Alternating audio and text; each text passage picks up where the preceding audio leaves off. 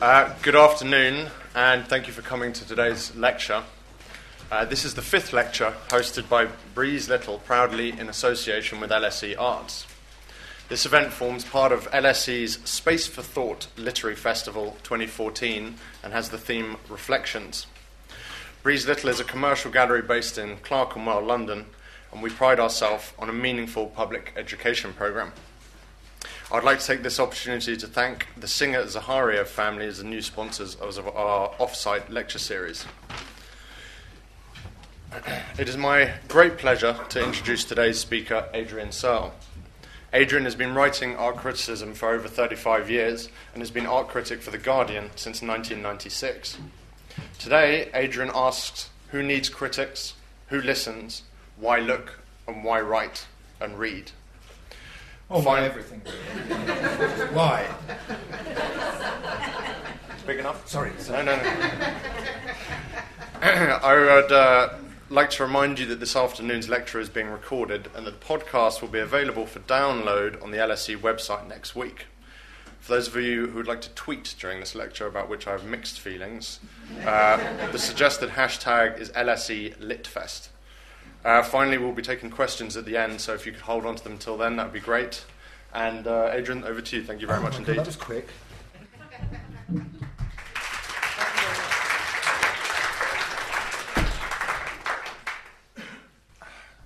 I'm going to be tweeting too. So, um, uh, what was the hashtag again? Uh, L S, hashtag L S E Lit Fest.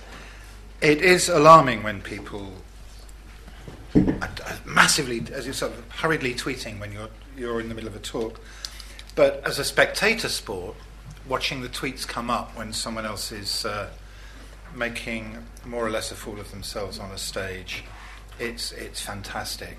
And um, there's been a lot of talks recently, and in fact, I was invited to one this last week to go to Lisbon to talk about the crisis in criticism. I didn't realise there was one, but um, there is well, there is a crisis, but the crisis is really about being paid and, and um, having a job, because the, as we know, art critics on broadsheets throughout the world are being made redundant and um, are being supplanted by either something that looks more like promotion or uh, to do a personality-driven uh, pieces, or, or by bloggers who are co-opted for almost no or, no, or none at all uh, money to do things. And the, the, there is a fantastic rise in the amount of P R material which gets kind of recycled and used in favour of what we might call, excuse me, what we might call art criticism. Um, But there's still a few of us about. Um, perhaps less than once there were. But, excuse me.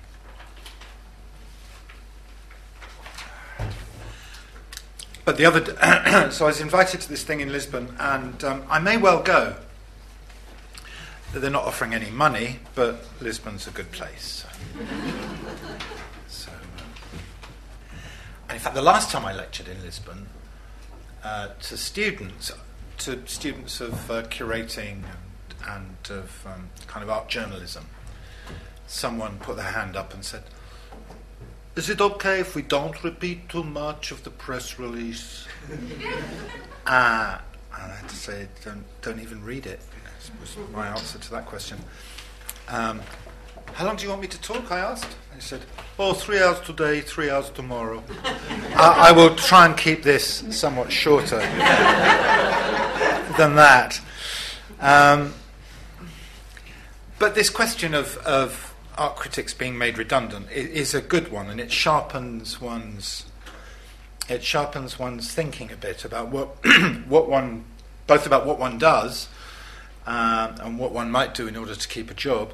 And um, why one does what one does, why, why I do what I do.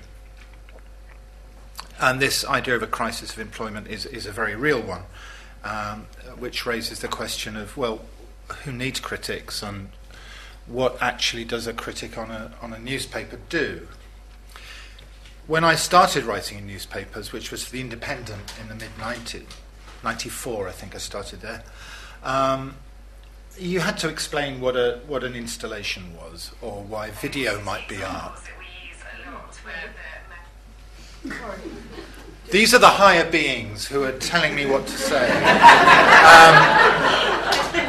and who I did, like Sigmar Polke, kind of command to to, to to give me guidance through this through this event. But um, you weren't supposed to hear that. It's like this, like the stage manager kind of walking on at, at the end of the, at the end of a talk.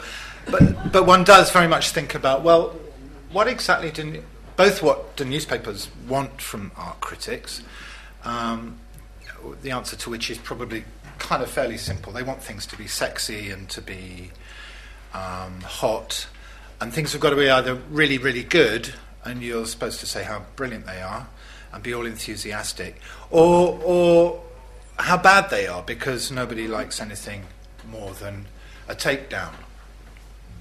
And of course, most art isn't like that. That most art is much more complicated than that, and neither the best nor the worst, which isn't the same as mediocrity. And one tries to avoid writing about mediocrity because um, that's a pretty mediocre thing to do um, and to read. Um, but most things, uh, there's a level of ambivalence about what one feels about most of the art one looks at, whether it's a critic. I mean, everybody's a critic in some sense, um, just as Joseph Boy said everybody was an artist, but the, the real um, the real difficulty is unpacking the, quite all the complex things one feels about what one looks at in a, in a newspaper article. So there, there's a way of in which they uh, one even encourages oneself to, to, to polarize, perhaps rather more than than one actually feels. But that's that's and if one doesn't do it oneself, why am I calling myself? Why am I? Anyway, um, if you don't do it yourself, the sub-editors will do it for you.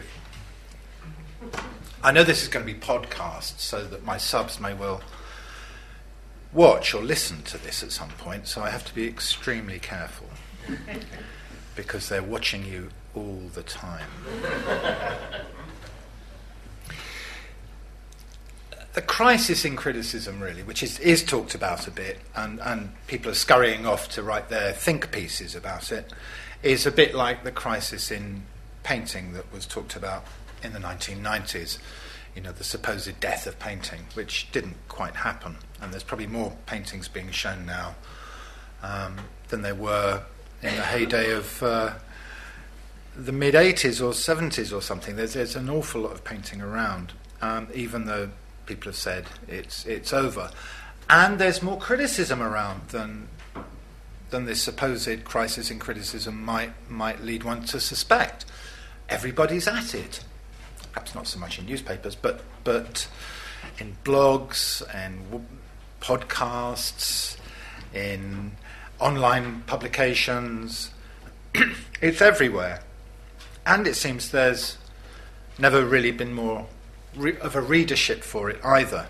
Either you're talking to yourself or you have an audience, and audiences both for reading about art and for going to look at it have never, in my experience, been larger than they are today. There's more of it, more of everything, everywhere, all the time.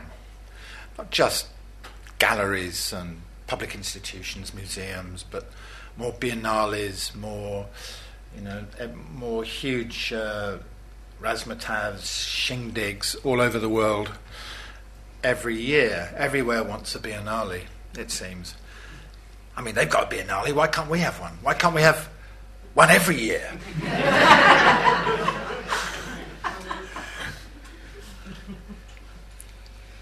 And it's not just that there's been so much visible that you can go and look at, and people travel more.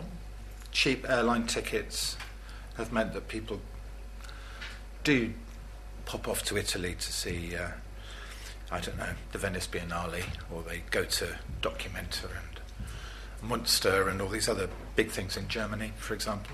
People do go. Um, not only is it more available everywhere, but we can look at it more and more online. this talk is a good example, that you can relive every minute at a later date. You can pause and you can backtrack. Um, and not only go and see virtual exhibitions, but watch talks like this, artists' conversations, lectures. Something happened in, I don't know, Chicago last week at the Renaissance Society. You can you can go and watch it on Vimeo today or tomorrow. I mean, that's pretty amazing. The amount of information slewing around the world is has never been more. But back to the museums, really. I mean, it's not just public spaces and private galleries, large and small. Although the rise of the mega gallery, the huge, you know, Gagosians and Hauser Wirths and the rest of them, may be squeezing the middle of the art market a bit, but there are more younger galleries um, in strange places, warehouses in Stamford Hill.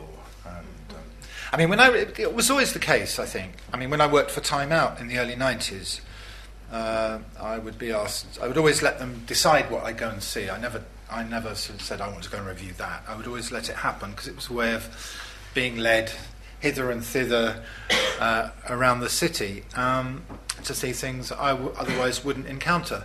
You know, Sarah Kent would say to me, "There's two young men doing something extraordinary with yards of rubber tubing up in uh, up in Ponder's End. You must go and write about that." And so off I would go. And even though money is tight, a lot of these smaller spaces somehow manage to survive. Sadly, I don't have the space, or my editors don't have the inclination for me to go and write about them that much. But uh, one does feel, uh, here he is again, it's that one again. I do feel a bit of an obligation to go and see as much as I can. Sometimes people come up and say, "I love your criticism, especially the videos." The weird thing is that um, even though deadlines are very tight, and I may have to go and write about an exhibition that I only saw yesterday uh, by lunchtime, um, it's the videos which um, are pretty much done off the cuff in one take. Um, do seem to be kind of popular, and I really love doing them. But what does that? What do they really have to do with criticism? I don't know. Criticism, well, I think what they do is that they lead me to think that criticism at times is a kind of performance, that it's a performative activity.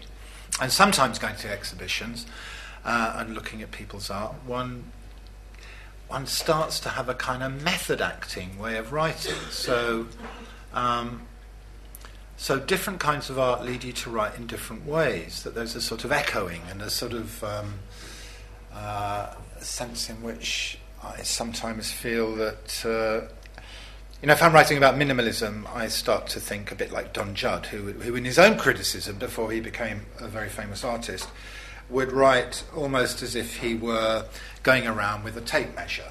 You know, there's that very famous piece he once wrote about Barnett Newman, talking about about nine inches in from the left, there's a vertical stripe about well, six and a half feet tall, and it's about that wide. And, and he, he would describe the painting thus. And of course, he described everything. But something escaped. Something, something couldn't get in there. And I think that interested him as much as his very literal description of artworks. Um, but this whole idea that one writes in a in a slightly boisterous way about expressionism and gets very angsty, or one is very calm and um, somehow disaffected in one's writing about other kinds of art, minimalism, for example, um, and gets thoughtful with conceptualism. Um, it's kind of interesting, and I rather like that idea, and certainly for The, some of the art that I've liked the best, and uh, writing a very denigrated species of writing called the catalogue essay, um, one can go to places in the writing and in one's thoughts that certainly a newspaper doesn't give one the space to do, or it's misunderstood by the editors or um, returned, and you're told to really stick to the subject.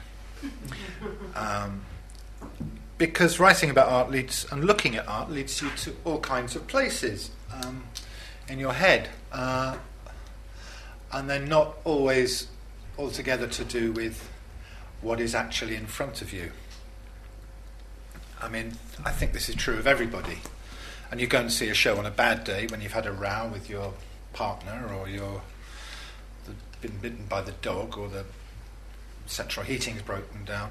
You may be in, not in the mood to really look at it in the same way you might if you were in love, or if you're in love with the artist, perhaps. But uh, one is affected by all these things, or at least I am. And even though it's a bit of a dirty word, and I'll come back to dirty words in a minute, the idea of instrumentalising the art that you look at and using it as somehow a springboard for your own anxieties and your feelings and your predilections um, is, I think, a natural thing to do. So long as you don't turn into Alain de Botton, that's all right. If you do happen to f- turn into Alain de Botton, I would seek professional help as soon as possible. Another effect of uh, social media and the internet in general is that everything you say, every little video you make, every article you write is available everywhere all the time. And so if I'd given a talk, say, I don't know, in Toronto five years ago, for example, uh, you may think, hang on a minute, I went to see him and it cost me ten quid last week and he said exactly the same thing as he said then. Well, we are all who we are and we say what we say. The other thing is that we worry about consistency. There is a sort of an idea that critics ought to be in some way consistent and to have a line, um, to have... Um, to have some kind of um, position in regard to art, uh, and that what one does, the writing you do, would, should somehow uh, flesh out and develop that position through the art that you look at, which is another kind of instrumentalisation, in, in my view. Um, I don't have one of those, I never did, and it has always struck me to be a bit false, because we change all the time, and unless the art changes us too, there's a big question about why you'd want to look at it in the first place. So if there is a position, if I've got a position, for example, I leave that for everybody, for readers to, to work out. Uh, you've got to stay interesting, and you've got to, well, you've got to try to be interesting, and you've got to try to be in, interested. Uh, if not exactly enthusiastic all the time. But there's a way in which we do police ourselves as critics. Um, there's only so far out, only so far out on a limb one can go without actually falling off the branch. But we're also policed by the institutions themselves, and not just the big museums. Everywhere now doesn't just send out press releases, but often have helpful wall panels and texts to help guide the viewer through the complexity and difficulties of the art on show. What you won't find in general is the prices on the wall. Have you noticed that? And if you ask about the price, um, we were discussing this a bit earlier, uh, galleries often say, why are you asking? As if it were a rude and difficult question.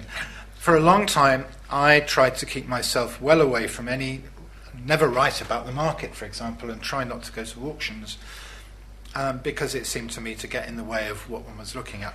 If if I know that that Jeff Koons is worth two million, that will change the way I look at it in a way, or if I allow myself to feel it's important, it would change the way in which I would write about it, perhaps. Not that it's ever stopped me, but um, the glamour of money, and there's more money now than I think there's ever been, uh, that I've, in my knowledge of the art world, which goes back to the late nineteen sixties, when I was probably st- when I was still at school, when I started to go and see shows. There's never been more money around than there is now, and um, while banks come and go, Ponzi schemes decimate uh, the world of collectors in some places, uh, art is still, at a certain level, a great hedge against um, financial insecurity, and people put their money in art in the way in which they used to put it into the stock market. But it does crash, sometimes only briefly. There was Black Wednesday, was it Black Friday? Black some one day or other, when it all crashed, but it soon crept back up to the position it's in now, where, where Francis Bacon's are going for unimaginably large prices. There's that story of Picasso, who once went to a, once went to a cafe somewhere in the south of France, and at the end of his uh, his lunch, the uh, patron came out and said, Uh, "Would you mind, Pablo, doing a little drawing on the menu for me?" And he said, and Picasso said, "Look, I just want to pay for lunch. I don't want to buy the restaurant."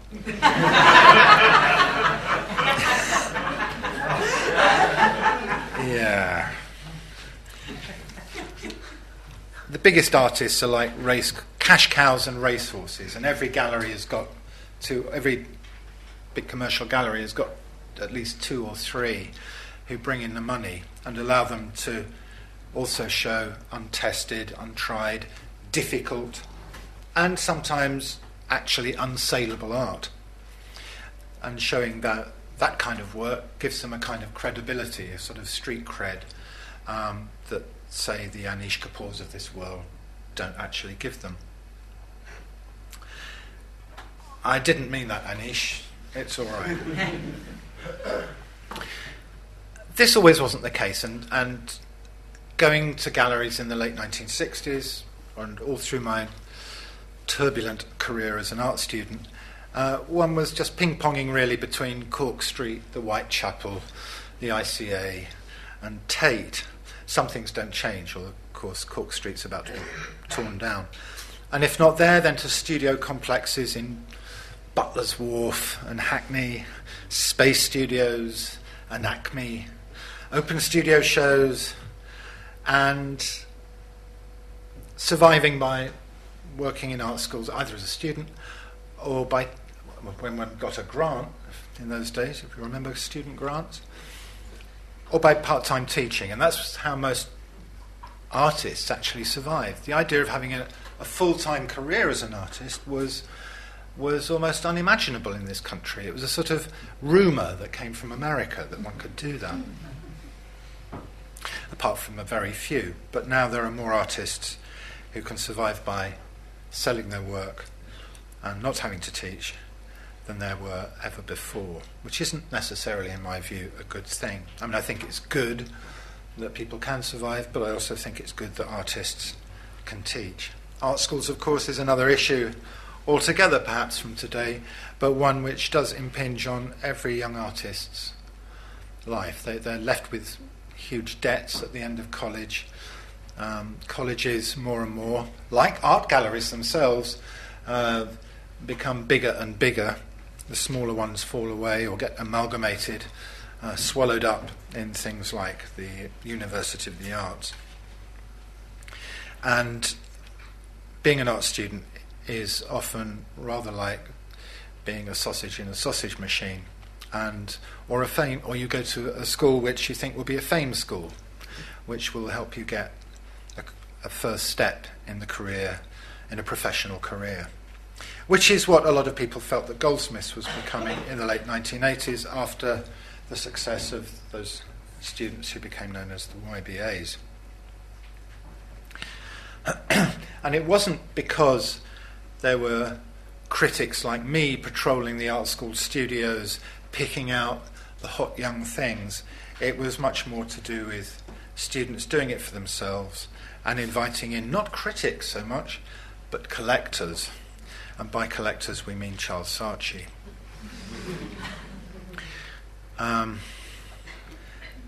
Charles Saatchi, it, it always struck me, and I wrote about it quite often, was uh, seen as a sort of one-off, this sort of maverick lunatic who, instead of putting his money into property, racing cars, uh, um, horses, or whatever else the actual British aristocracy used to put their money into, was buying contemporary art. And there were very, very few collectors in this country at the time when he he and Doris Saatchi, his first wife, and who was really the brains behind his, uh, the spur to his collecting, um, were buying art from the early nineteen eighties onwards. Um, the British obsession in the newspapers with, with Saatchi was, has been and still is in some respects. Um, it blinds us to the fact that there are lots of other collectors here now, and there, there is a way in which contemporary art has become socially acceptable and cool and groovy, and for a certain amount of money you can become one of that huge number of names at the back of every Serpentine Gallery press release and catalogue who has bought in in some ways to this this glamorous world of contemporary art. And the collectors and I think also curators have become more powerful than critics once thought that they were. I I love the idea of, I mean, I think the idea of writing criticism was planted in me probably by watching a film called The Rebel, starring Tony Hancock, which was a very famous and wonderful film uh, about a sort of modern Gauguin. But instead of going to Tahiti, Tony Hancock went to Paris and hung out with existentialists and with a very suave and rather evil art critic played by George Sanders. Uh, but there's a long George Sanders story, but I won't go into that now.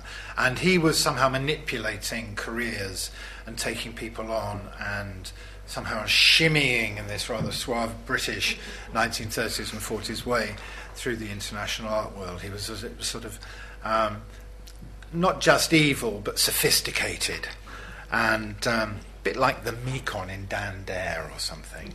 And I would like to say that he was a, a much more of an influence on me than John Berger, perhaps, or, or I don't know, David Sylvester, or that very belligerent Australian man whose name I've forgotten.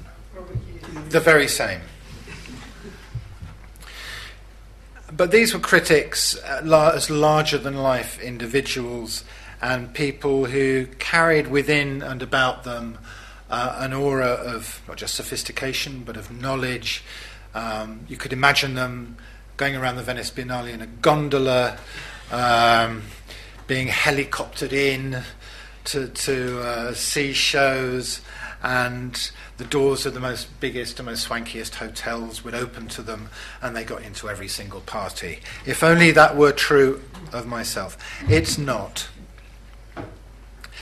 Such uh, such um, uh, behaviour and uh, attention is only given to the biggest collectors and the uber curators these days. Saatchi is small fry, to go back in a way, if you compare him to the Eli Broads or the Rebels, uh, Panzer di Biombo, um, the people who run the Prada Foundation, uh, and so on. These are the real big collectors who don't just have little vanity shows, but they have museums stuffed with art of their own. You could say that that's what's happened down at uh, down at, at uh, Sloane Square with with Saatchi's uh, big building. But who goes there now? Um, the sh- I go there. What's it about the, uh, the body ones at the moment? I'm sorry, the body ones. Yes, it's damn good. Okay, I believe you. Um, I haven't been to see that one. I haven't been. It's been a, a while since I've been down there. But certainly at the level of the kind of art he shows, it's not as impressive as some other collectors, and nor is it have any of the rigor of some of, especially Amer- uh, European collectors, who collect in depth uh, rather than breadth, and who continue to collect the same artists year after year, or the same group of artists, uh, and have what you might say is a really strong curatorial sense of what they're doing. They're not just buying stuff and then flogging it when they get bored with it. Um, so not all collectors are bad, even though Mark Rothko did kill himself because he met the people who bought his work. Um, and artists, I think, often have an ambivalent relationship to to both both collectors and curators. Um, the rise of the curator has been a very interesting subject. People used to select exhibitions in the past, um, but now they curate them. They probably curate their own breakfasts too. Um, and if you're looking for tastemakers, it's the collectors and the curators as much, probably more, than art critics that set the pace. One of my colleagues, a critic um, who doesn't work for The Guardian, Uh, was complaining not that long ago about how critics were losing their authority, and it's always struck me that we never had any, or I would like to believe we don't have any. Um, I never never believe your own publicity, is what I say. And as for power, it's best if you try not to think about that too much. Um, but what's the point of having power if you can't use it? I, I doubt very much whether, at a certain level, a critic can destroy an artist any more than a critic can make an artist, because it's not the critics, after all, who put people into biennales and collections.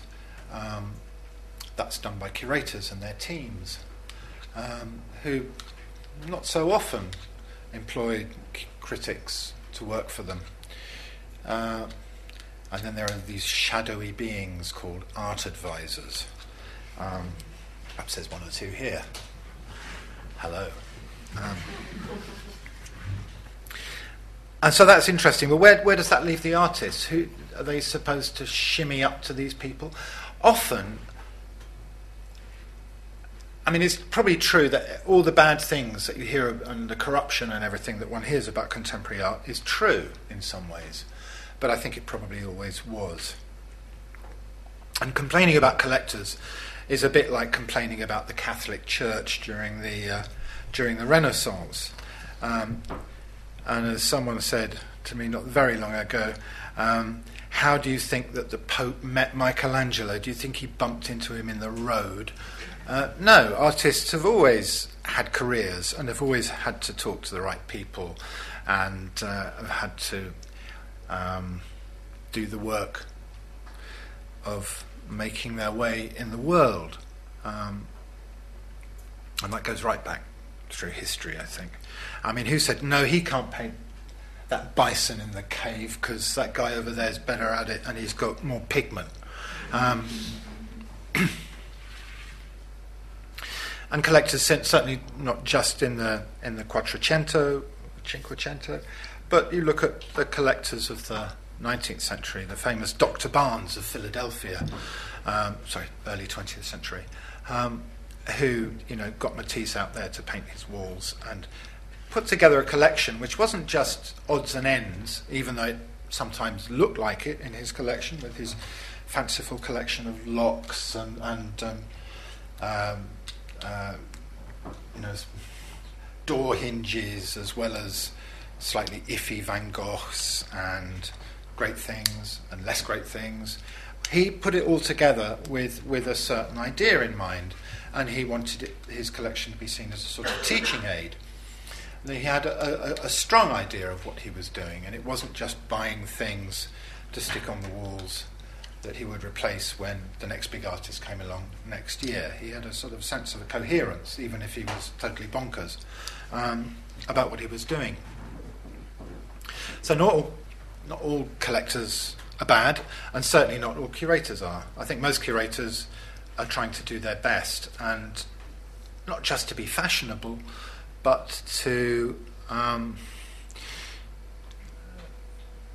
to have a sense of uh, a de- an always developing and complex and difficult sense of what is worth looking at and why we might look at it, and what would make sense, certainly in a museum, of some kind of coherent development. Uh, obviously, everybody makes mistakes, critics too, that we champion things that disappear within a few years, and you think, what was that all about? Why did I think that was so great then? We are swept up in our times, each and every one of us, and the idea that we are above our times is probably one of the most blinding myths that we can have. It's a bit like the night. It's a bit like looking at. Um, if you look back at, and you look at you look at images, ideas about the future in the nineteen fifties or the nineteen thirties, all those spaceships which were supposed to be futuristic now look so old-fashioned, and yet there was this idea of the future and, and thinking about how things may be and how things are going to develop, which is, which is fascinating. Artists have these ambivalent, just like critics have ambivalent relationships to the art that they look at, artists have ambivalent relationships with the people who collect them and who curate them. Oh, please curate me.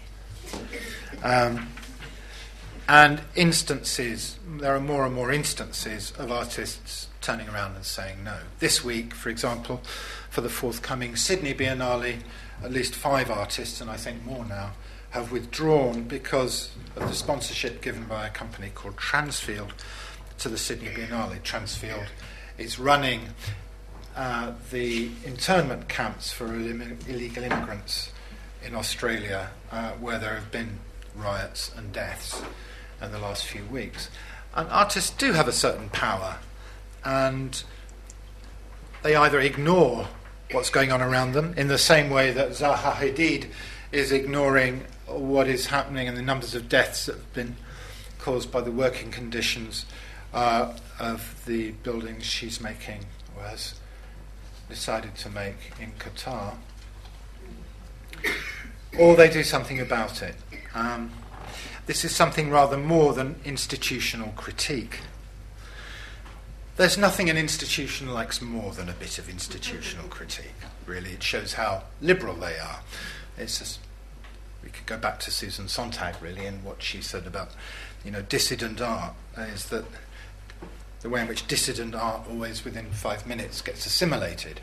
An art which can't be sold gets somehow sold. And it, you can buy and sell almost anything in the end, and this idea of dissidence or of institutional critique um, is in some way playing on the vanity of the institution itself. It shows them how liberal they are,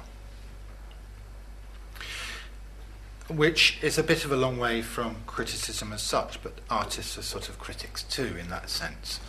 Um, and to keep their independence of their work uh, and to be allowed to carry on their work is often in a rather tense relationship, in a dialectical relationship with both institutions who show them and promote them, or galleries who sell them, and the independence of the art. They, they want their work to be visible, and they also want their work to be able to continue. They have to survive.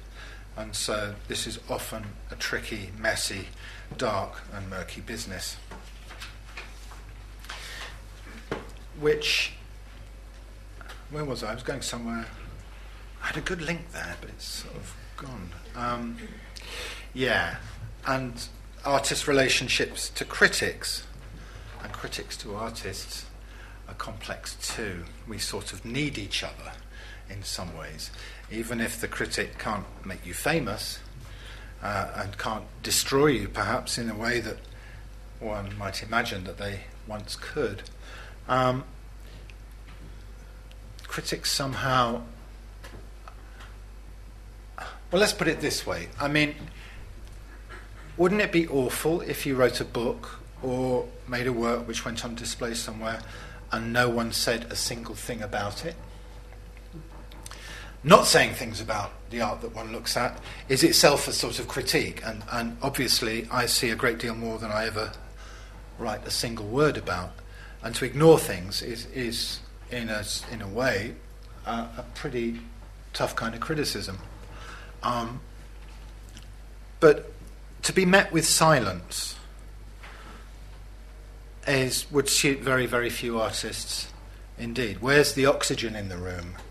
Where's the conversation? Where where does it go? Artists um, speak to each other. Very few of them live in soundproofed garrets.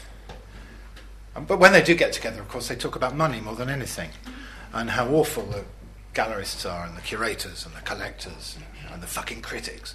Um, but but there are dialogues, and people do need dialogues and conversations. Um, and I I think that's one of the values of criticism, really, is that is that it does it generates it generates thinking. Not necessarily newspaper criticism as such, because there are so many different kinds of criticism and, and ways of talking and writing and thinking about art. From even if you look at art from a theoretical point of view, you could you can have ten different ways of of working at it and thinking through it and worrying about it and worrying at it. You know, from from the sociological to the uh, to to the psychoanalytic. From the linguistic to, to uh, whatever you fancy, to the formalist, if you like. Not that there are that many formalist critics about now, but they'll be back, I'm sure.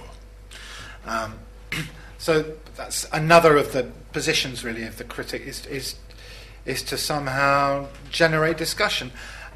Reading below the bar on online discussions uh, that follow articles. One might imagine that frequently that, uh, that a world that existed when I began still still obtained, that the art world is corrupt, that the artist is pulling the wool over the public's eyes, um, that it's all the fault of Duchamp or Picasso or one, one or the other. Uh, uh, and I've been hearing all that for the last... Um, forty years perhaps. Um, only the names have changed, but pr- pretty much the same discussions still go on.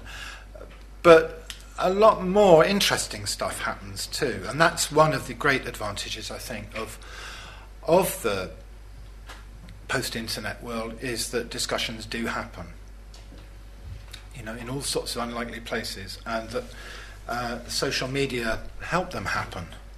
Um, And talks like this. Well, perhaps not this talk, obviously. Obviously not this talk. Um, the last place you'd go. But that there, there are more talks now than ever there were before. More, more discussions, more forums, more, more everything. Just less space for newspaper art critics, um, which may not be a bad thing. I don't know.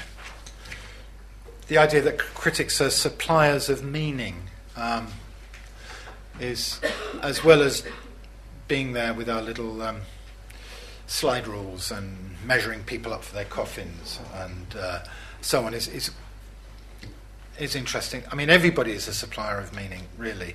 The idea that I'm always wary of artists who say that their work is about whatever anybody wants to think it's about, because that's dumb. But no artist, no artist, you know, owns all the meaning of their work, and meanings change and. Over time, um, and we interpret and misinterpret and instrumentalize uh, on and on and on and on. We we reinterpret. You know, art proceeds by a series of Chinese whispers, perhaps, and by misinterpretations, and by looking at things in the opposite way to which, uh, the, the op- in an opposite way to to the kind of. Um, in, uh, uh, To the, to the kinds of, I'm, I'm running out of water. We don't have to follow what an artist intends, although what they intend uh, is always interesting in itself in one way or another. Artists often think against themselves, to sort of paraphrase the, the Romanian philosopher Cioran. Thinking against yourself is a good thing to do, and often as a critic you have to, or I find I find myself certainly having to, you know, the last things one really wants to have to say often is whether things are good or not. Uh, those kind of value judgments are there implicitly, but there are much more interesting things to do than just to just to say three out of ten, four stars, two stars, avoid this at your peril, or avoid it at all costs. Mm.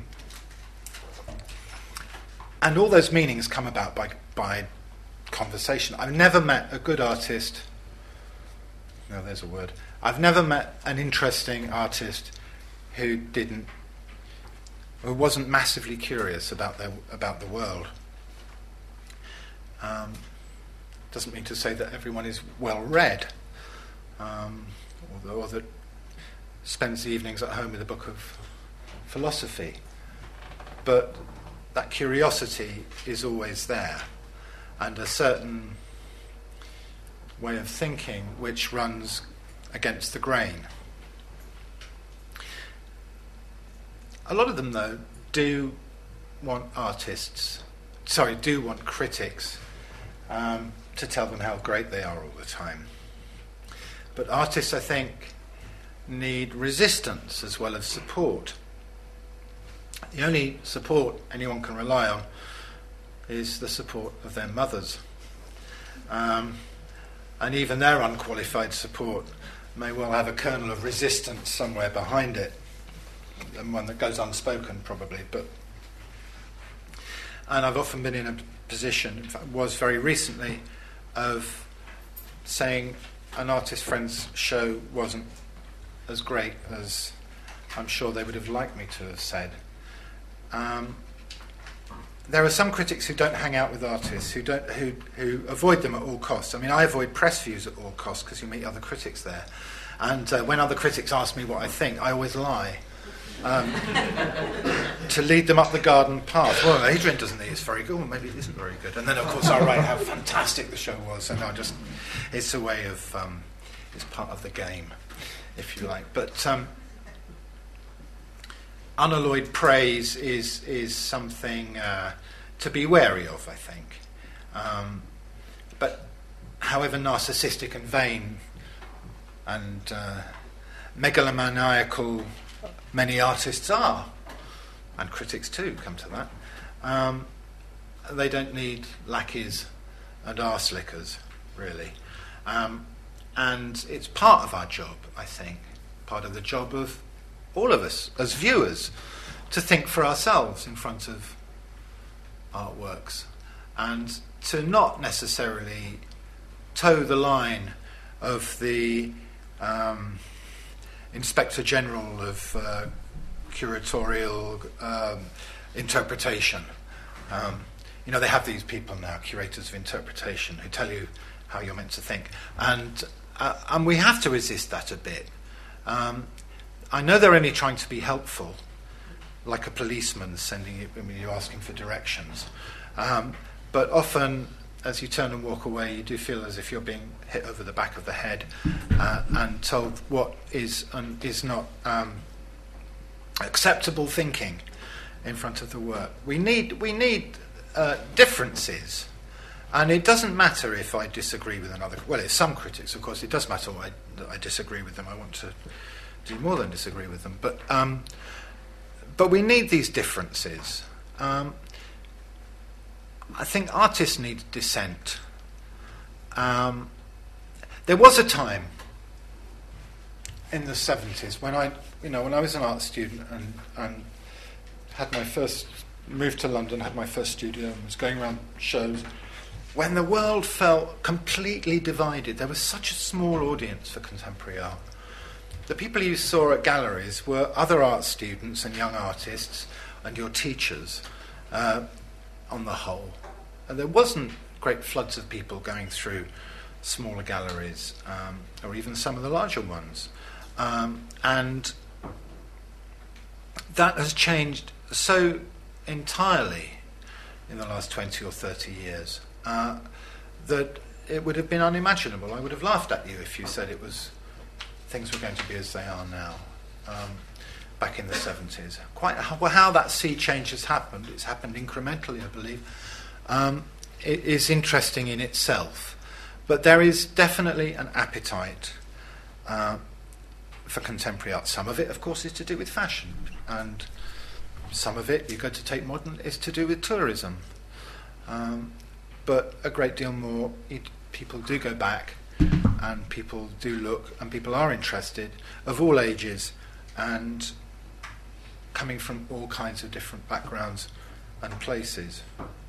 Looking at um, a good example would be the Tino Segal piece in the Turbine Hall at Tate Modern last year, and his collaborators came from all kinds of backgrounds. They weren't all wannabe artists or wannabe curators or wannabe critics or whatever. They came from all kinds of backgrounds, and their participation um, had all kinds of very different reasons behind it. Uh, and yet, what they did was part of something quite extraordinary. Obviously, participation is not the same thing as spectatorship, although I would argue that spectatorship is itself a kind of participation in one way or another. And that seems to me to be um, really quite crucial to what critics do and what our role might be. That too is a kind of public participation. Um, some of us may be failed artists, as critics are often described as being, as well as teachers being described as failed artists. Um, and I would say that, well, maybe it's a way of making art by other means, or it's a way of being engaged by other means. And engagement, rather than dumb, mute, silent spectatorship, is something that we we should all, I think, be grateful for. Um, not saying that we should all have seminars together when we are hanging around in art galleries trying to mind our own business or pick somebody up, perhaps. Um, but the, there is this sense that art has a cultural, a cultural value. We may not know what it is, but that it might have value uh, is an aspiration. That it might change the world is another aspiration. How it might do that, um, beyond its mere presence, uh, is slightly more compli- complex. When, when the um, American abstract expressionist Clifford Still first had a show in Europe in Paris, um, he was he was given to grandiose statements. Um, And grandiose paintings come to that. But he said, and this was sort of Cold War era, when those paintings arrive on the docks in Calais, and they land on the dock, they'll feel the tremors all the way to the Kremlin. People, I don't think people have quite such such grand and overarching ambitions for their art, perhaps. Well, some may. I mean, uh, but... but that art can change things and can speak about things um, in complex ways which which otherwise would remain opaque or not discussed is in fact is a really good thing. I mean, art, apart from anything else, is part of society, and no matter what Maggie ever said, um, it does exist. And the idea of a dialogue, the idea of dialogues and different audiences, because there's no homogeneity about the art audience, Uh, it seems to me to be a, a kind of a, even if it's a collective myth in which we all participate in, in one way or another, otherwise why would we be here? Even if it is a collective myth, it's one worth thinking about and preserving, in my view.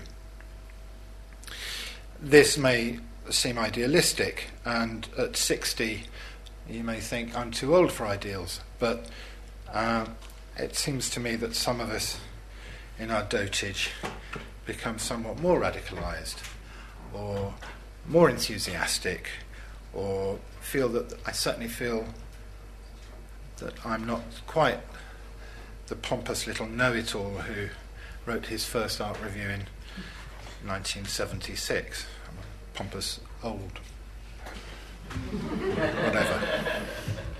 Sorry, just checking my Twitter feed here, and um, watching watching um, the, the tweets that were coming out of uh, uh, a, spe- a speech by a critic in, in Los Angeles a couple of weeks ago, Dave Hickey, who was doing a, a tour promoting his book, Farmers and Pirates. And Dave Hickey being a, a, a critic who looks a bit like a roadie for a heavy metal band. Um, oh, he did. Until, as he said in his writing, my face fell off, which is to do with all the drugs he used to consume, and was a professor uh, uh, and teaching criticism and writing criticism, the, the only one in Los Ange- in um, sorry Las Vegas. Um, it was it was uh, a, an alarming read, um, not least because of the, the extremes that he went to um, um, to annoy and provoke in in, in his discussion. And um, it's the last bastion, I think, for some critics, is is to become this sort of wayward, maverick personality. Me, wayward, maverick? It's the skinny jeans that do it. Um, all of which, I guess, in conclusion, uh, is to say that who needs criticism? Well, perhaps we all do, but not mine necessarily, but... The criticism, what we take for criticism, I mean, what is criticism in the first, I mean, the idea of we're not necessarily just weighing things up on the on the scales of good and bad. Um, we're talking about the art that we look at, and this seems to me to be integral to the process of of looking at art and thinking about it, rather than just promoting it, selling it, collecting it, or curating it. It's a species of work, it's a kind of work, which is valuable in all kinds of different ways. The demise of, or the the slowdown, the, the, the, this idea that, you know, the critics are, are in newspapers are an endangered species is probably true. Um, we're losing our territory, but there are wide savannas out there. Um, the thing about critics is, you know, we don't breed.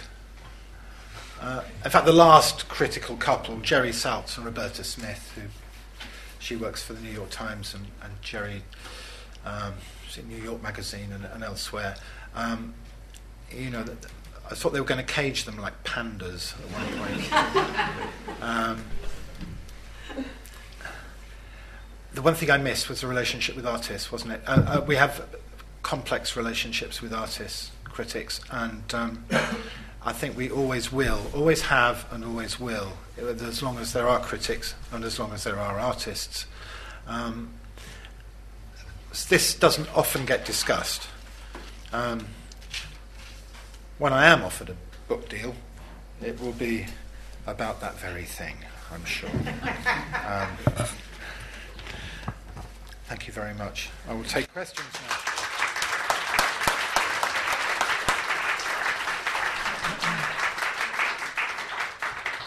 He went on too long, it says here, from hashtag you are a, no, it doesn't.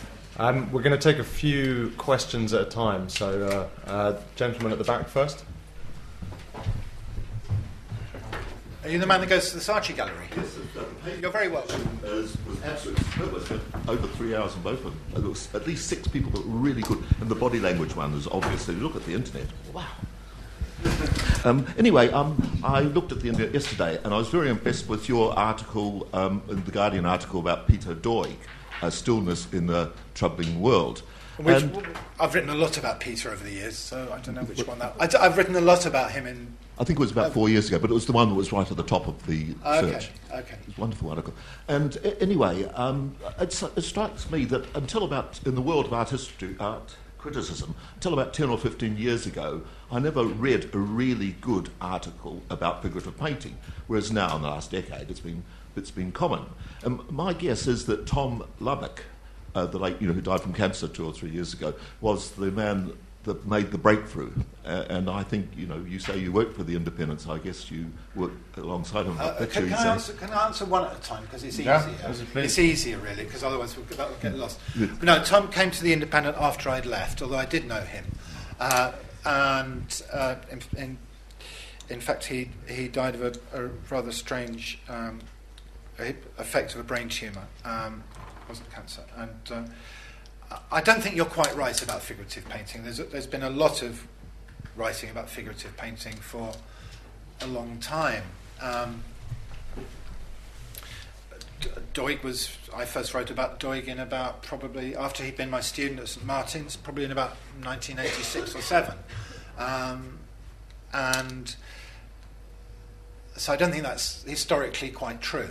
really. But um, it was one of the things Tom liked very much, and he was a critic who I, I, I whose company I enjoyed, who, uh, who was extremely thoughtful, acerbic, funny, um, awkward, uh, and amongst my colleagues was was one of the ones I respected the most. This uh, gentleman up at the front. You know, I've got a different sort of question. I'm, I'm totally non-expert. Can everybody hear me? Uh, With or without a microphone, I think we can all hear you. Just one, one question, but two parts to it. I mean, the, the collectors I've come across in a modest way have always operated from the standpoint of a critic, going in, asking the sort of questions that a critic would ask, asking themselves, that is, and then either making a move on something or not. Uh, art education I've had from, from uh, kindergarten onwards, if I may say so, yes, kindergarten onwards, was always from the standpoint of a critic. And that's the only way, as I see it, that you can do it. My question is, have you come across any successful collectors, uh, forget the unsuccessful ones, successful collectors or teachers who don't operate as critics when they're, when they're um, doing their stuff? I think, I think that's a very, both very good points. And, and um, the... Uh, some of the best collectors, I mean, and, and you judge them by what they collect, really, not by whether they're nice people or not. I mean, ditto artists, um, do have a good critical eye, rather than just an acquisitive eye, which is rather different. Um, and some, certainly as teachers, some are, if you're talking about artists who teach, uh, who teach by example rather than by criticism. I've met some... You know, in all my years in teaching in art schools, I've met all kinds of people and all kinds of, of ways of teaching, um, from the completely obscure and Zen-like uh, teaching that I certainly received from one or two people to a rather more belligerent and, um, shall we say, Scottish approach uh, under John Bellamy. And we would rather lock ourselves in the toilets than have a tutorial in the afternoon, um, back in the, his drinking days. Um, but I think you're. I think every. You know, as I said before, I think everybody having a critical eye, and that means being critical of yourself and not quite believing your own. Uh, being always a, uh, concerned about how um, how cut and dried your own mindset is, and not. You've got to have a certain amount of openness as well as criticality. Um, seems to me vital, just vital. And for everybody who goes to look at art, why, why do you stop in front of that thing over there and not watch that three-hour video over there and, and that thing down on the... You know, you, you're making choices all the time. It's, but whether you're conscious of doing so or not is a, another matter, but you are. Yeah. How about down here? Yeah, go ahead. Go for it. Hello. um, just picking up on that point, actually, as an artist, I've been practising for the past eight years and... Apparently I practice in a um, socially engaged and participatory manner, um, but it, I'm, it was interesting what you were saying about this, um, the role of the critic in terms of, for example, I used to write for a, a publication which has now become online, and many of the roles um, have dispersed because there's so many bloggers, you know, there's no opportunity to get paid to get to write now. Um, but I've I've just encountered so many incidences, and I've worked internationally across lots of different contexts with individuals and large organisations, and the lack of criticism is really demotivating and quite shocking, um, um, just in terms of some of the ways these spaces might operate, but also... When you say spaces, do you mean galleries? Or, um, or? Galleries, individual curators, I mean... Okay, one-off projects. Yeah, yeah, yeah, yeah, yeah. Um, yeah. Or even... how that might filter through from the top down or bottom up. And um, for me, it's really uh, the the best reward is to, you know, engage the audience in discussion and their feedback, because it makes you feel alive that there's a purpose sure. behind your own critical engagement. It's like this thing I said about being met with silence. Yeah, absolutely. Is... And and even just... You know, a nod to The Guardian. I, you know, I had one of my shows um, featured, and that, that meant a lot for me. Yeah. Not because, you know, it just meant that somebody was it, it just meant that that could raise awareness that there was this yeah. engagement yeah. and interest, yeah. you know, because otherwise there is silence or there's no conversation, which yeah. is very despondent. Yeah, I know? mean, The Guardian certainly isn't the only place, and nor are yeah. other broadsheet papers. And and, um, and the, the other point you raised was about writers being paid. I think writers should be paid, you know, and... You know, one is often invited to go and do things and say, well, we can't pay you. And you think, well, you're paying paying the guy who puts a microphone on the table, and you're paying, you know. But artists aren't. Artists aren't. Let's not go down that road. No, let's not go down that. Responsibilities come in about value and this criticism and. You know, yeah, yeah. I think you're proving my point, really, about, you know, about how how important. Not maybe, you know, because I think the word criticism has got a lot of baggage with it, yeah. uh, obviously.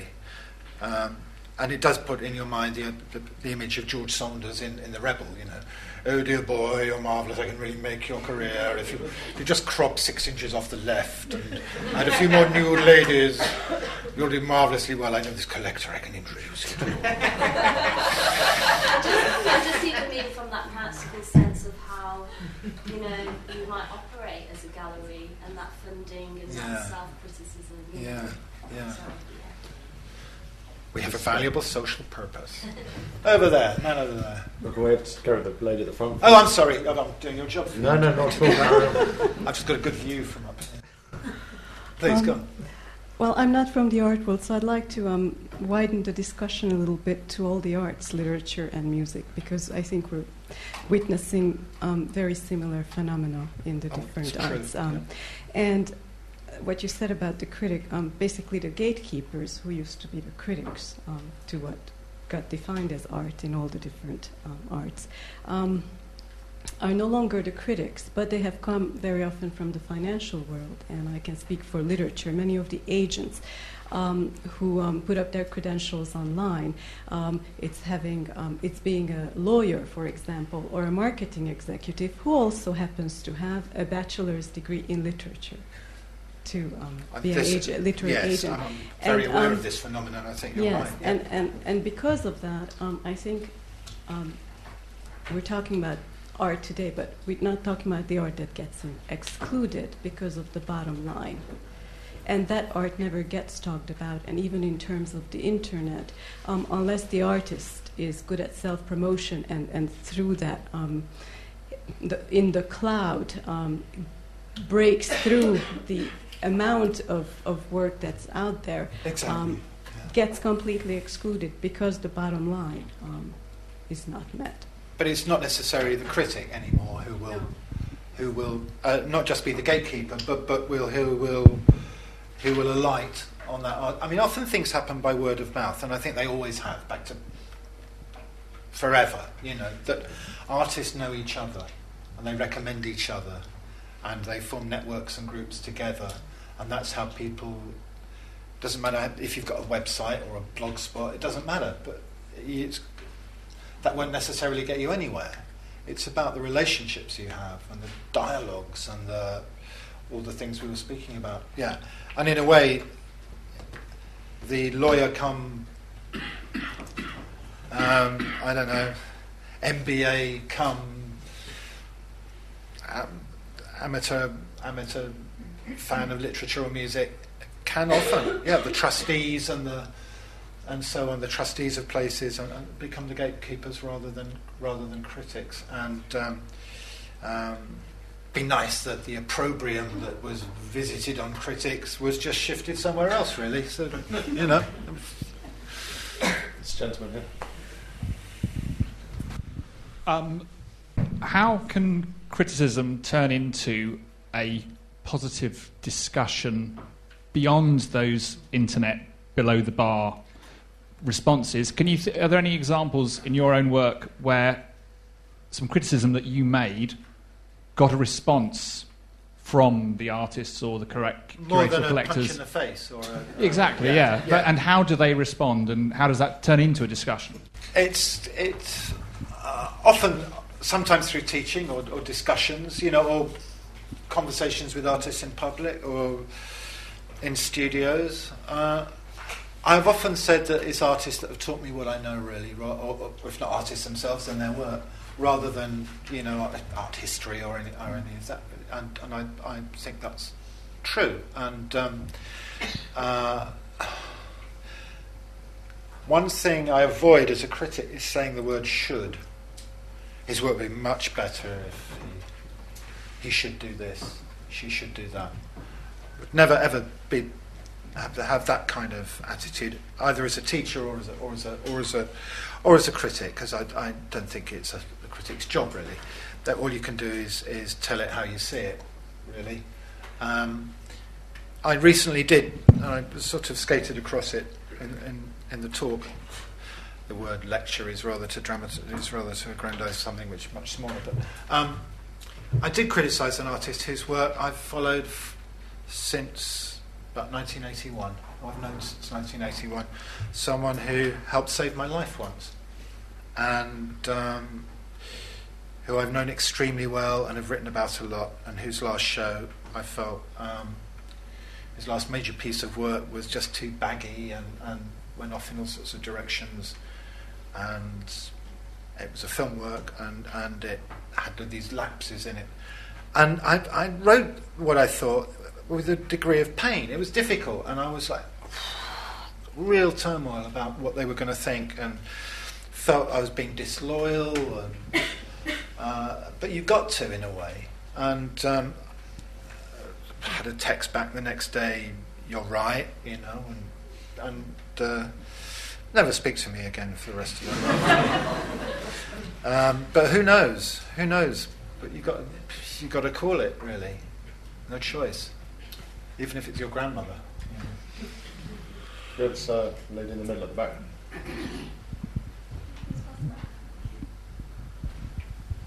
Hi. Um, I was wondering. Um, I was glad you brought up Roberta Smith and um, Jerry Saltz, because there was a great article like two weeks ago about. Um, how they go to shows together and don't discuss them, and how, like, yeah. you know, they have very different ways of approaching criticism. Th- yeah, they like that at home. You know, they pass themselves little notes yeah. at home. No, they, like, sit at the opposite ends of their apartment and don't speak about the shows they see together. Um, I was wondering if you could share a little bit about, like, what your M O is when you go to a show. Do you take notes, or do you, like, just go for kind of the top adjectives, or do you draw a little... Um, I, uh, my M O... Um, I I generally go alone. I don't like going with somebody else unless I know the work already very well. Um, in which case, it can be a great pleasure to go with somebody else, because it's like when you you go some this you take someone somewhere you love, or to a city that you love that they don't know, um, and you, you start to see it again through their eyes freshly. So that can be great, but on the whole. Go go alone, try and avoid the press view, um, because they're trying to give you horrible coffee, and and people come up to you and say, well, I think this, and I, think that. And I don't want to know what somebody, I want to hear the voice in my own head at that point, really. Um, then just go home and write about it, and um, try and get, and, and try and... Um, try and go before the press view, really, and actually have the review come out on the day of the press view, so it's like, we've been there, we've done that. I have left my spore. um, and there is a bit of that uh, antagonism. I mean, um, Jerry and Roberta are very fun. I mean, in fact, they've been doing double act talks like this together recently. I think they did one this week. You'll probably find it on YouTube. And um, they've only started, but they. The, I was with them once, and they said, we, we never go to the dinner. We always say, we'll come for the cocktail, but we won't stay for the dinner. and um, and they're quite good like that. And they live on, they have like ten coffees lined up from the deli, and they'll just microwave them. They live like monks, those two. It's like the pandas with their bamboo shoots. Yeah. Or they'll buy a deli chicken on a Monday, and they'll finish it by Thursday. And they they they're, they're quite special. I mean that in a good way. uh, so any more questions? Uh, I think this uh, lady in the, not quite at the back, but one just in the front was up first. No more. In the, in the white, is it? One at the back. Hi, one, one clarification and, and one question. Uh, when you were talking about curators in their teens, were you meaning... Curators that, in their teens? Yes. You were, were you meaning that there were only a teen number of curators who do a lot of the exhibitions, or did you mean the curators were actually teenagers? Oh, I meant people... Um, well, I think Hans Ulrich probably thought he wanted to be a curator as soon as he was like fourteen and met officially in Weiss.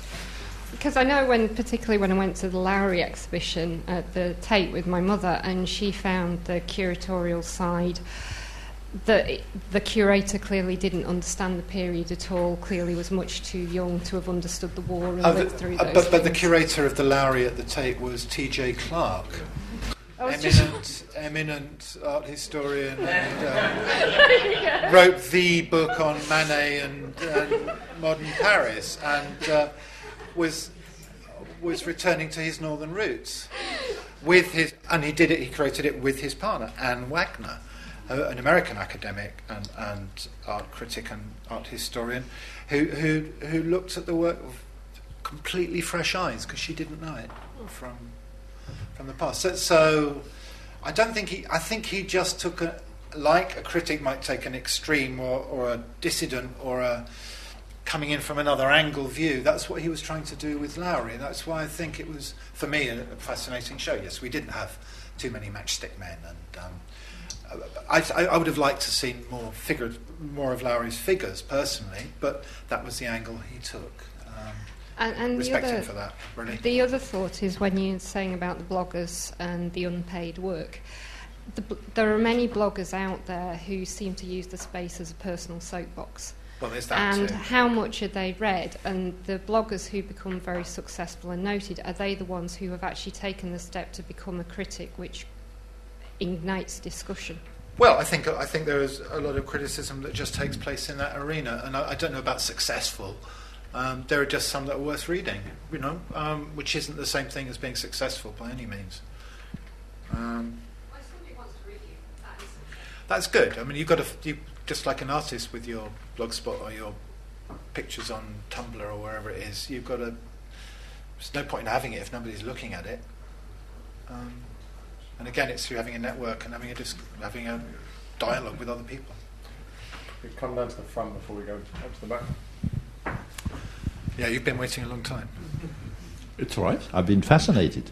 Um, you, mu- you observe that in this post-internet world we've got discussions happen more and more and all sorts of tools.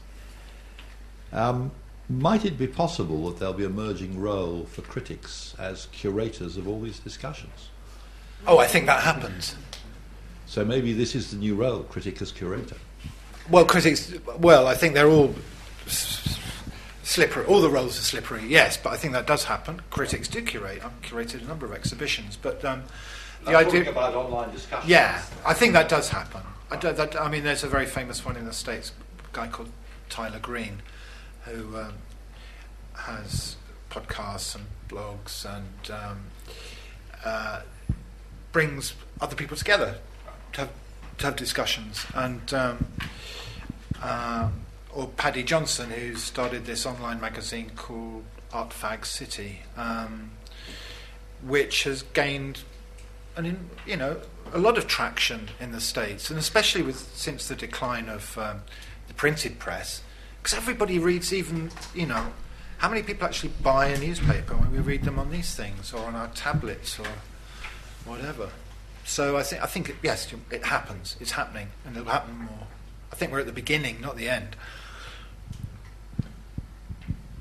Um, my question's about, um, to do a little bit with how, I guess, the success of an exhibition is often measured in the amount of press it can receive, yeah. as well as visitor figures. Um, and I wonder what you feel your responsibility is in when you're writing a review or writing a piece of art criticism towards the institution that's hosting the exhibition, as well as to the artist and the artwork, how you balance the two. Yeah. That's complicated because you, you do develop relationships with institutions because you visit them so often and you watch them grow and you watch them go through their good periods and bad periods, as all institutions do. You know, people leave, new people come on, things don't work out, they lose funding, they get more funding, they, and um, And you, you end up going to the same places quite often for a number of years, or, or for a number of shows, and then you may not go back for three years because you, you're just led somewhere else. It's probably worth saying that, you know, um, my freedom in a newspaper is not absolute, and I'm told to go to places, just like I let Sarah Kent tell me where to, what to go and look at in the late nineteen eighties. But there are certain things that you have to review. You've got no choice. Um, that said, you know, and it's and then people imagine that one is just London-centric. In the last ten days, actually, in the last eight days, I have been in Frankfurt, Berlin, and Liverpool to see stuff, um, which I'm very happy about, which is great, you know. Um, how much responsibility I feel towards institutions? Well, you do get to care about them a bit, and you care what happens to them, which may make you more critical of them when things go wrong. Um, the Tate is unavoidable. One has to write about Tate. They do the biggest shows. They've got the most money. They're, you know, you have to write about their shows. I was not um, very positive about their um, keyword show in Liverpool yesterday, but um, other shows I'm very positive about, and I think you just have to take the rough with the smooth. Really. That said, there are places I never go because their programmes don't interest me or haven't interested me. For a long time, I didn't hadn't visited the Arnolfini in Bristol, except as a casual visitor, because um, I happened to be in the city. I would see things, but like the big Gerald Terlink's show, which is still on there now, um, knocked me out. So I wrote about it. You know, um, I was happy to do so. Yeah. What a liberal I am. Person in the middle there. Hi, hello, I was uh, just... Oh, sorry. Okay, thank you. Um, you haven't said much about um, the sort of academic critics, you know, October Journal and Rosalind Krauss and Hal Foster and people like that. What do you think their role is right the, now? They still do have a role. I mean, I don't know if Rosalind Krauss is still writing now or if she can write now since her stroke, but um, they've been hugely, inf- you know... hugely influential on artists, on academics. Their role is uh, they have a huge role. It's not a great public role in the sense that they're not famous in the way that Robert Hughes was ever famous. I can't see uh, Benjamin Buklow having a T V series, really. Actually, it might be quite fun if he did. But um, uh, there are all kinds of criticism, and I think the role of... You can't even just call it academic criticism because it's such a broad church anyway, and there was so many different things going on in all those hundreds and don't know how many issues October has brought out, and the, the amount of forment um, and the amount of influence on curators and perhaps on artists is much more than a newspaper critic would be, I think. But that's only true of certain kinds of artists too, the kind who are drawn to, you know, thinking about their work, say, in Lacanian terms or in terms of social practice, or in, when I talk to Boris Groys about something. But, but yeah, I, I haven't mentioned it because I'm not part of it, but um, I would have done if I'd had more time and read my notes more carefully. Do we have any more questions? Oh, yeah. So, yeah.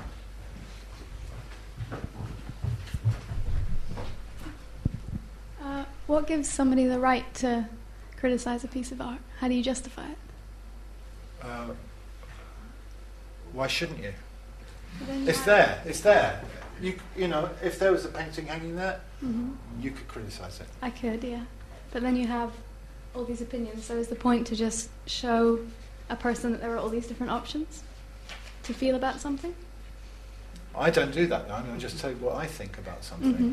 I mean, I think critics, I mean, uh, unlike the academic critic, the Rosalind Krauses and the, the Buklows and the Hal Fosters and, and so on, um, if you like, I'm an amateur. Uh, yeah, that's Hal Foster calling me now. Um, then there is a way in which the critic is, a critic like in a newspaper, is, is you know, we all have our different, we do have areas of expertise. Um, and little things that we're very, very concerned about, but that we have to, you know, one week it's Rembrandt, the next week it's it's uh, Heim Steinbeck, the next week it's um, Helen Martin or Heather Phillipson or whatever, you know, looking at all sorts of different things. Well, we're spectators with a voice, and um, if that means that we are journalists in some way, well, I don't. I, although I don't love that epithet, because it makes you think of people sneaking about and going through the entrails of people's dustbins. But um, w- why shouldn't one write about things? Is there a reason? Do do you think we're? No. I... How do we get to where we are? Are you saying? Well, what gives us? What gives? What empowers us to do that? If everybody's doing it, then how do you? Well, how do you decide? Well, I say not everybody is doing it. There is so much. There is so much. There. And I'm doing it in a big fuck off place. So that, that's what empowers me. Whatever works for you, you know. Um, and I never start. And I, and I and I didn't get here by by by my. By my machinations and evil, evil kind of ambition. I started out as an artist and was writing in little art magazines, really to have a dialogue with other people. You know, first of all in Art Scribe magazine and a bit in Art Forum, and a way of making. You know, everybody's ambitious, and we are trying to make our way in the world, and um, that was the way it just seemed to happen. And um, and they asked me, so I said, "Yeah, I'll write for the Guardian." Thanks. How much? Well, that feels like a cut-off point somehow. Or have you got another question? We've got time for one more, unless you're. Okay. Unless you well, no, no, like no, no, no. It was just. It's just had a sort of roundness to it. Last intemperate remark of mine. Um, I have a question. Um, I, I'm not a professional. I don't paint, so don't worry about it. Uh, to me, uh, looking at art or reading is a very personal and subjective experience, and I think that when you have um, various critics giving their opinions, who have, um, who, you know, who, who have degrees and so on, I almost feel like. You know, it's it's not really fair, because it's a view of a of one person, and I think it's not really fair to the artists. I sometimes go to an art gallery, and I wonder why the painting ever got uh, displayed. But then I realize that that's just my subjective uh, view. Uh, and and somet- I, I, I, sometimes I think that art criticism has turned from um, a genuine, exp- you know, debate about the different um, understandings and perceptions to something that's very streamlined, um, and and is a bit rigid. And you know, some young, a lot of famous artists were, became famous after they died. Um, and so my, my question to you is whether the critics um, take responsibility for their views and for how they might actually shape uh, the, uh, you know, yeah, uh, shape have, the art scene. Well, we, we have a role in that. Yes, of course we do. I thought you for a minute you were going to say that we had a, a part in killing the in the death of the artist, but, which may well be true. And I, I've got hitmen at work all around the city at the moment um, on a contract for me. Um, Yeah, I think the difference is that, you know, it comes back to the earlier question too, is that the thing about critics is we're the people who've seen too much. You know, we've actually, we actually see a lot more than most people. All kinds of art, all the time, week in, week out, year in, year out, and we've seen a lot. Um, young critics tend to be quite angry and, uh, and um, extremely opinionated, and uh, uh, they've got a sort of fire in their belly. You can't uh, sustain that. That's very difficult to sustain over a very long period, to, to have that um, fixed position and that, and that uh, particular kind of focus. Um, so we, we tend to become generalists on the whole, unless we're academics or unless we're art historians or art theorists with a very specific area of interest, no matter what it is, you know, whether it's fifteenth century painting or it's art in relation to, I don't know, queer theory, or it's or it's feminist theory, or it's uh, looking at a, a particular period or art of a particular nation and so forth. We, we tend to be rather generalists rather than specialists. And um, but there's a place for that. And so one of the things that we probably do is draw threads from different places and try and put things in a broader context and look at things in a broader context than not just the, um, the period, well, something much narrower than the period, you know, the the, the, the city and the friendships and the so forth, that we, we can relate things in a much more broad way because we're travelling around all the time looking at so much. Um, we all think, how the bloody hell did that get on the wall or on the video screen, about things all the time. Everybody, but everybody is entitled to opinion, but some opinions are more interesting and more, uh, isn't it, and more developed than others. I mean, if you're a sports, if you're a football, if, if you if you were to have a conversation with me about football, I'd know that Arsenal is somewhere in North London, and that's about it. You know, end of story. I've been to half a match in my whole life. So I'm not the person to go to for football, in the same way that some people are not the person to go to for uh, to talk about contemporary art, for example. You know, it's just that's just the way it goes, I think. Um, I must go to another match one day. Thank you very much. I think.